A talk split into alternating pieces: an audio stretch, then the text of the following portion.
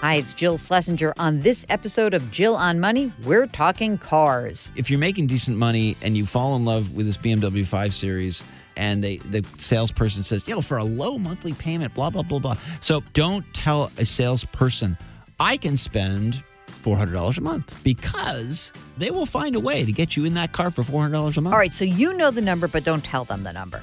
right. Welcome to the Jill on Money podcast. We're presented by Marcus by Goldman Sachs.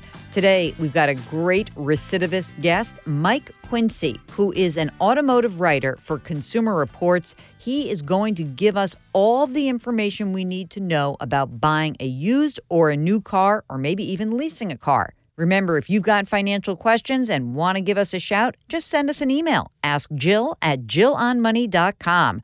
And you can always go to the website jillonmoney.com to listen to past shows or get some of our great financial resources. Okay, so now let's talk cars with Mike Quincy. You're listening to Jill on Money with Jill Schlesinger. Mike Quincy, automotive writer for Consumer Reports. Welcome back to the program. So glad to be back. All right, so you are my car guru. You are the guy that I email and text when in a panic at a dealership on December 30th. You are my man, and I so appreciate that. Tell us what is going on overall in the automotive industry right now. What what are you seeing as the big trends? The big trend, I believe, is electrification, sort of autonomous and semi autonomous technology. We- We're not at the point where we've got self driving cars. It's a nice idea, you know, kind of works in theory. In fact, the, the hardware and the software is there to do it. The, the biggest problem that uh, autonomous driving is is infrastructure and the fact that the cars all have to be able to talk to each other. You know, like any technology, there's there's things that you get and there's things that are taken away. Let's stay on that theme of electrification because when we had a bunch of layoffs that were announced by Ford, I was interested to see that one of the Ford electric car plants was kind of scrapped, and anything that was SUV truck related seemed to survive. So, how do you square the idea that there is this push towards electrification, and yet Americans specifically seem to still be driving gas guzzlers? Excellent question. Thank you. I think a lot of uh, a lot of car companies were maybe caught off guard a little bit by the the, the popularity of Tesla. I think if you go into well-to-do neighborhoods uh, 10, 15 years ago, the people that were doing well, they they they drove a, a BMW 7 Series. They they drove a Mercedes-Benz S-Class. Maybe they drove a Lexus. And now the status symbol seems to be Tesla. Not that that's the whole push behind electrification, but corporate average fuel economy for all automakers is has been trending up, which is a good thing.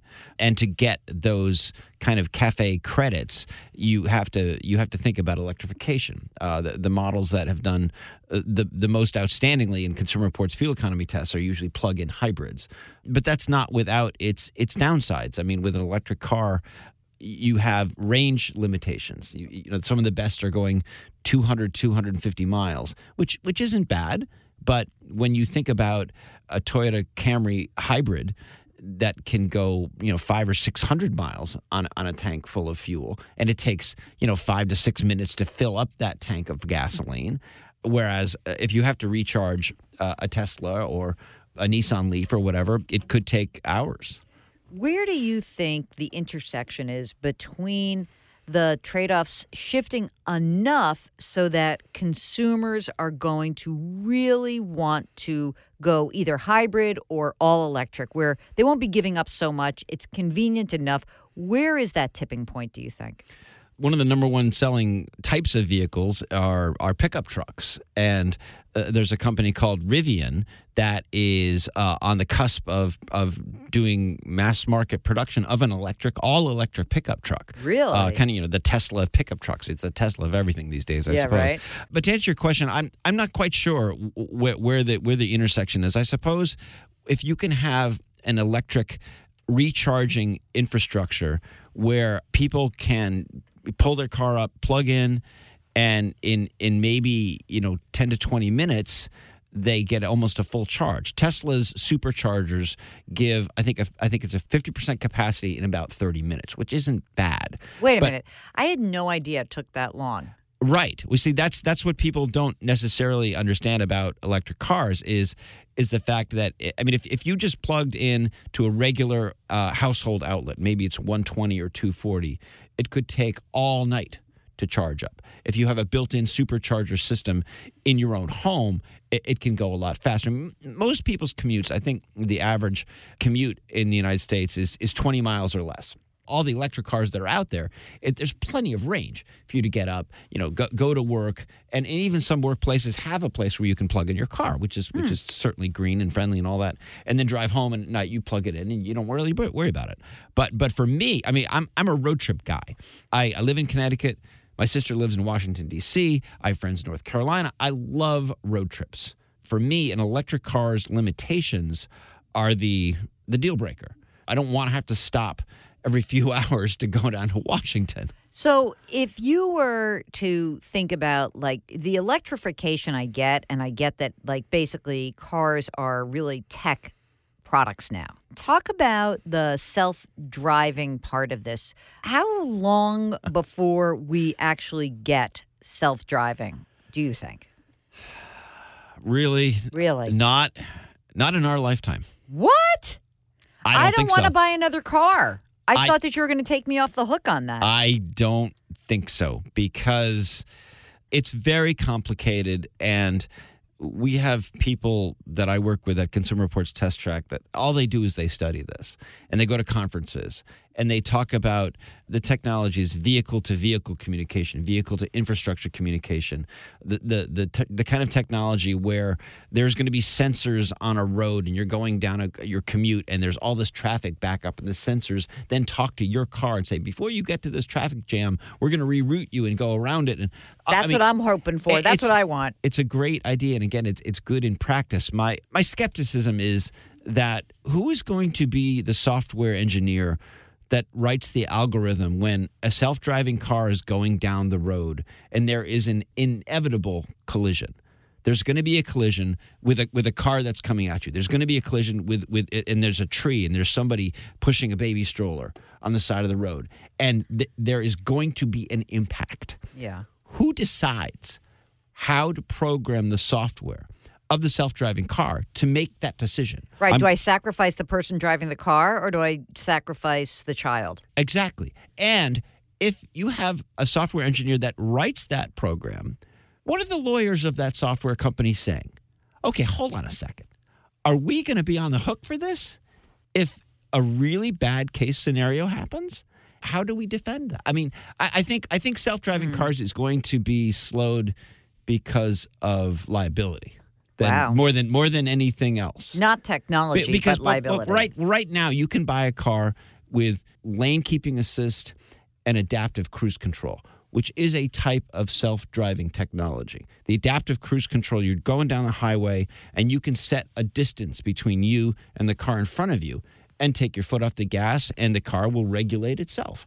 Um, lane keeping assist and lane departure warning does a lot of the same thing. If you're not paying attention and you veer to one side or the other in your lane, you'll get an audible warning, you'll get a light flashing, and other systems will physically move the steering wheel to, to center you back in your lane.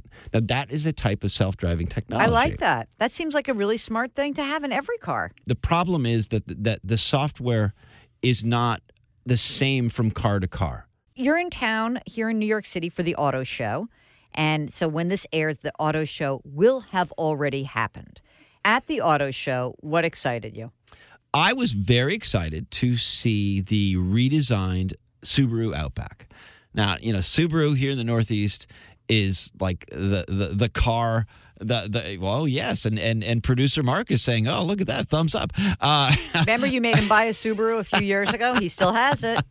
He was a city guy he was reluctant to buy any kind of car He I, got it. He was the, he was the city guy who's like, oh wait, I got a good deal on a parking spot. I need a car. I got a parking He's having a baby, park- you know. you so now he's got spot that. He, first he had to he had to have the car, parking spot, then the car, now the baby. yeah and then he's gonna have a mortgage and the whole nightmare I, He has one of there. those already. okay All right. So what's So- going so on it's- with the redesigned Subaru Outback. Was that your favorite Subaru? Is that you had a couple of different ones you liked? Well, it, it is a a massively sensible car, and you're talking about trends in the auto industry, and the trends are just wall to wall SUVs.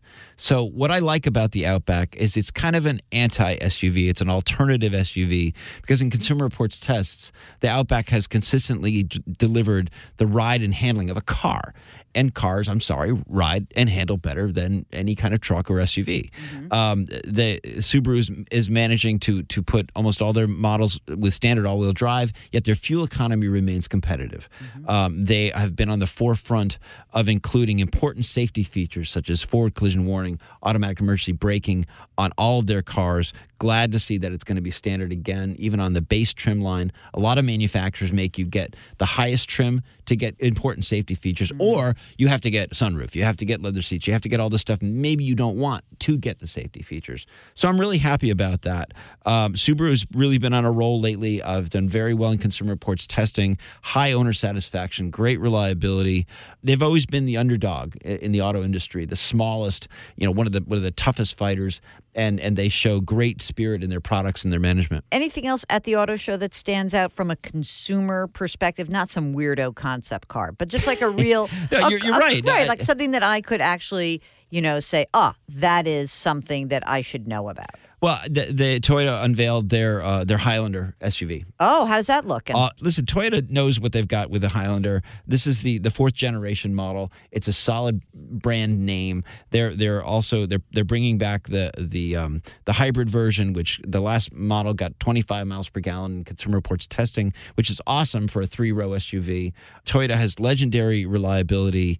Um, so, for, from a general public standpoint, uh, the Highlander is is a is a major announcement, and for people in the market for a vehicle like this, should definitely check it out. So it sounds like to me that there's two big takeaways from the auto show that could be intriguing for listeners. One is the Subaru Outback, the other is the Toyota Highlander. Those are like definitely family vehicles. Uh, what about our snobs out there? Anything interesting for the snob out there? A BMW or a Mercedes? Or Sure. Was there anything at the auto show that was interesting of upscale? So Mercedes rolled out their GLS, their uh, near top of the line SUV. They call it the S class of SUVs. This is major money. This is you know BMW technology, three row seating. It's a big vehicle. This is Jill on Money. We'll get back to our interview in just a second. Now, if you've been listening to this show, you probably recognize that it's me, Jill, Jill Schlesinger.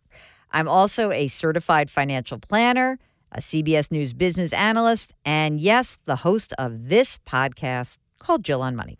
Okay, today I am here to tell you about our sponsor, Marcus by Goldman Sachs. Despite the taboo, money is not only personal, it is social.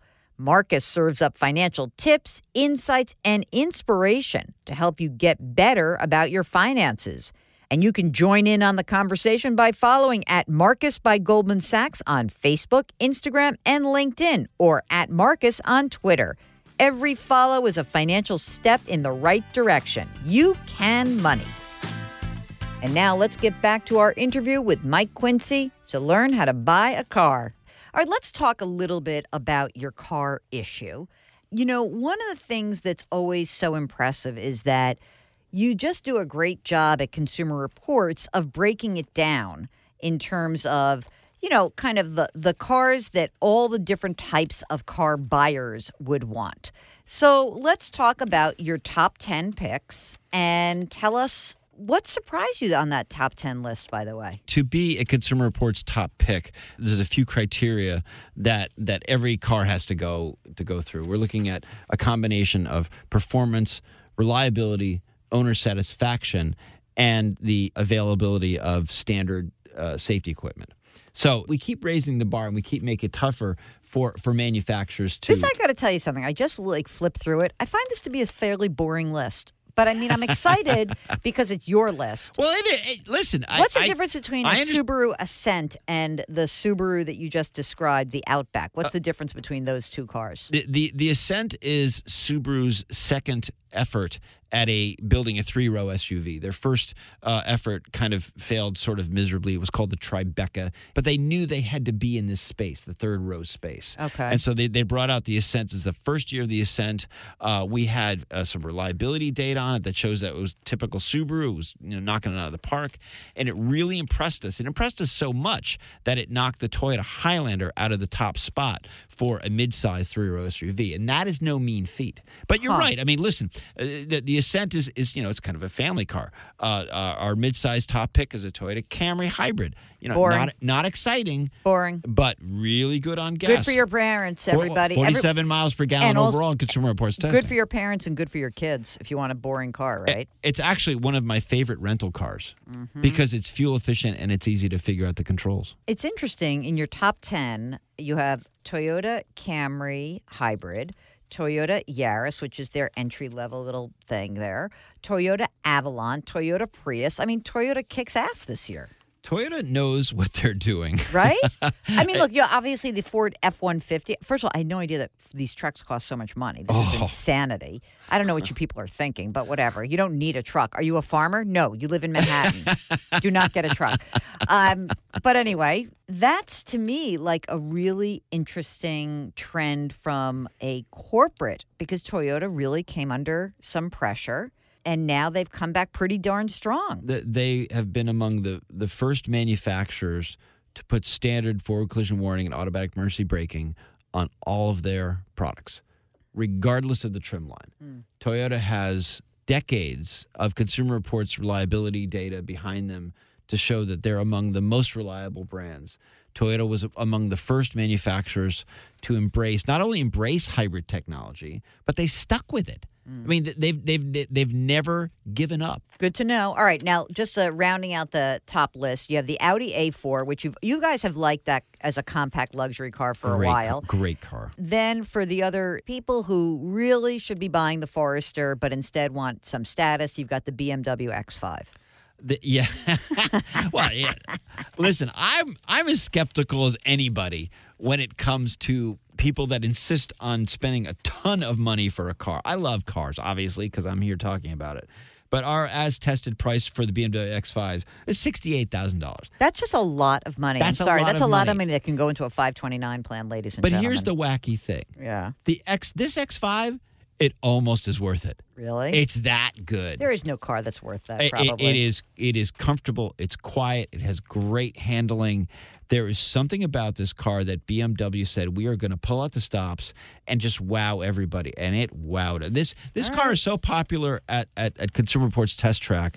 I, I swear the engine never gets cold. I mean, it's always being signed out. It's we have this big board that that's a, it's a whiteboard that has all the keys, and you can write on it. You know, oh, you know, Mike Quincy would like to have this car. Uh, the, the, you know, the last weekend in, in April or something like. It, it, it is always being signed out. Okay, so we got the top list. You also have the best new vehicles under pricing and best used vehicles. Um, one of my favorites, the how the brands stack up. Uh, Subaru, number one, with an overall score of 81. Uh, my favorite being the last, Fiat, fix it again, fix it again, Tony, as we used to call it way back when. But also in the like sort of in the low end, there are some very popular cars that fall in sort of your yellow zone of like not so hot. But the one that really does jump out at me is Jeep. Right. Man, do I see a ton of Jeeps on the road. What explains the popularity of this car slash truck? Let's call it a truck, considering that it has terrible reliability. Consumer Reports tested the redesigned Wrangler. I mean, the, the most iconic looking Jeep is the Wrangler, Yeah. obviously. It is still kind of crude. It's noisy. It has a rough ride, but it got better. It actually got a lot more civilized than the last version. That being said, I don't want to drive cross country in one, but it has. I don't want to drive cross town in But one. it, cross town, it's actually kind of fun, especially when you put the top down. You can remove the doors. Are minivans like Oso 1990s? What's happening with them?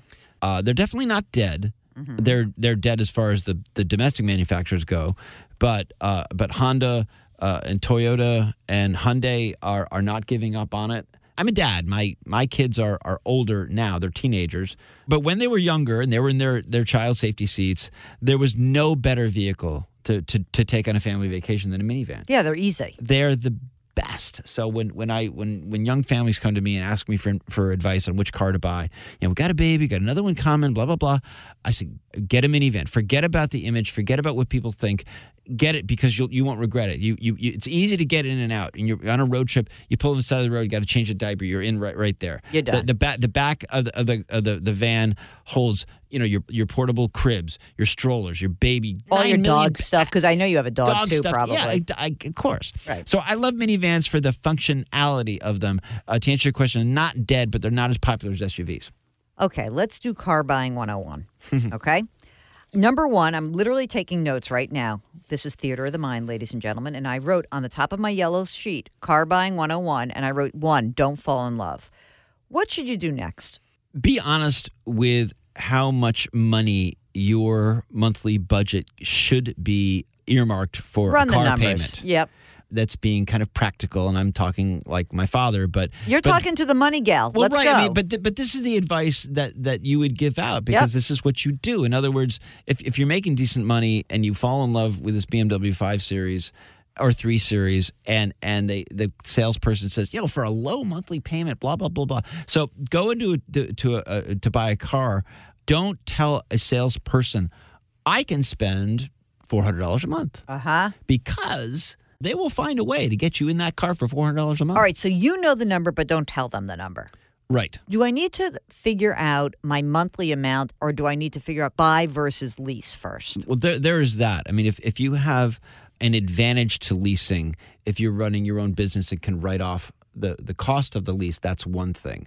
Uh, if it's just you, you you're just a, a normal person going to a job and you need a car and you want to lease it, there's pros and cons. Uh, the the pros are you you will generally have a lower monthly payment compared to buying. Uh, the pros are you can generally get a kind of a nicer car for your money because you're leasing it. The downside is you will always have a car payment. You know, Yeah. you, you'll never be done with it because when your lease ends, you, you have to you know sign up for another lease or you have to buy a car, whatever. I mean, when you when you take out a loan to buy a car, once you pay off the loan, It's yours. yeah, you're done with it. Right. You, you have to be careful about the, the long term commitments to lease, and and oftentimes with with cars that say you like but have sort of questionable reliability, like, like some of the some of the German cars, I suppose. Uh, sometimes I say, well, listen, they don't have really good long term reliability, so lease it. So if anything goes wrong, the lease is going to coincide with the warranty. Yeah. So it's a problem, they deal with it.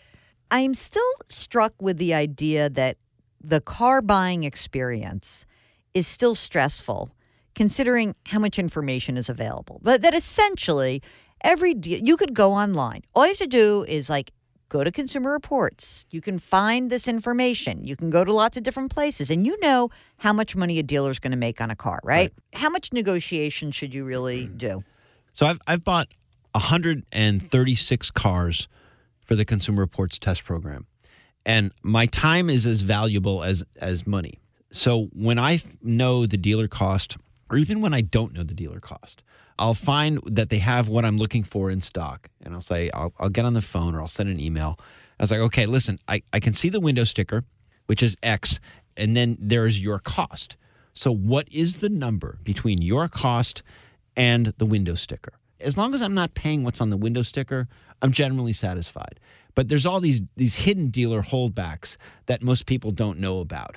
So when when a, when a dealer advertises, you know, we'll sell it to you below cost, it's because the factory is, is giving them money Right. to move these cars. But but if if you're like me, your your time is valuable. If they can give me a number, you know, whether it's two percent, three percent, four percent, whatever above their cost, as long as it's below sticker, I say, okay, here, here's my credit card. I'm going to give you a deposit. I mean, car car salespeople are there, there's there's all kinds of types. A lot of them are very hardworking. A lot of them are very honest, and you don't want to waste their time because if they spend a lot of time with the customer and don't get a sale, they don't they don't make any money. So I try to be fair with them and say, I'm, I'm not wasting your time. I really am a true buyer. Okay, and so the range though would be would you say it's fair to say 2 to 5% above dealer cost? Yes, at the true dealer cost. True dealer cost. And I can find out the true dealer cost online. There, there are a number of websites that that have cost information. Some are free, some you have to pay for. You know, generally you get what you pay for. Uh, Consumer Reports has it, its own buying service. I don't want to, you know, Yeah, tat it. it out there too much. Plug it. Uh, the Consumer Reports build and buy. Uh, you you go you go on consumerreports.org and for a fee, they will uh, help to to guide you through this process and find you a car that you're looking for uh, for a, a fair price. One question we always get Does it make sense to buy an extended warranty on a car you plan to drive for a while? In most cases, absolutely not. Consumer Reports did a survey uh, a couple years ago, and we found something like between 60 and 80 percent of the people that bought extended warranties never ever used them. So instead of you know buying, you say, "Oh, I've always loved Jaguars." Well, they have a horrible reliability record, so maybe I'll just I'll, I'll, I'll hedge my bets by by getting extended warranty. The better advice is do your research, find a more reliable car. So, Mike, before you leave, um, sometimes we end with uh, uh, what's your worst financial decision? What's the worst deal you ever cut on a car? Uh, I remember a number of years ago uh, going to a Nissan dealer to buy their redesigned Sentra. And a Sentra is not a flashy car, it is uh, inexpensive. It, it, it is not a high roller thing at all. We were in a rush to get it because we we needed to put it up to miles and test it so we could publish it because a lot of our uh, our Consumer Reports members wanted to, to know about this, and so I didn't have a lot of time to negotiate. The, the dealer insisted that I pay sticker price for this Sentra, and it was a guy. I said, I said, dude, you, you know, in like six, three to six months, you're going to be discounting the heck out of this car. He didn't care. Uh, he didn't care. And And, it wasn't like a hot car. It was like, oh my God, everyone's falling over themselves to buy the new Sentra. But I remember that that particular deal, the salesperson would not budge. But uh, you know, with with a little bit of homework, I've got I kept notes on all the cars that I bought for the program.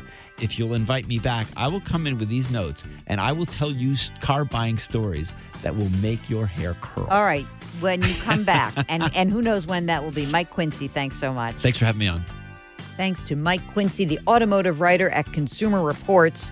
Don't forget, we drop new episodes of Jill on Money every Tuesday and Thursday, and sometimes a Friday bonus too. Our music is composed by Joel Goodman. Mark Talercio is our executive producer. If you'd like to subscribe to the program, just go to Apple, Stitcher, Radio.com, Google Play, anywhere else you find your favorite podcasts. We're distributed by Cadence 13. The show is presented by Marcus by Goldman Sachs. See you next week.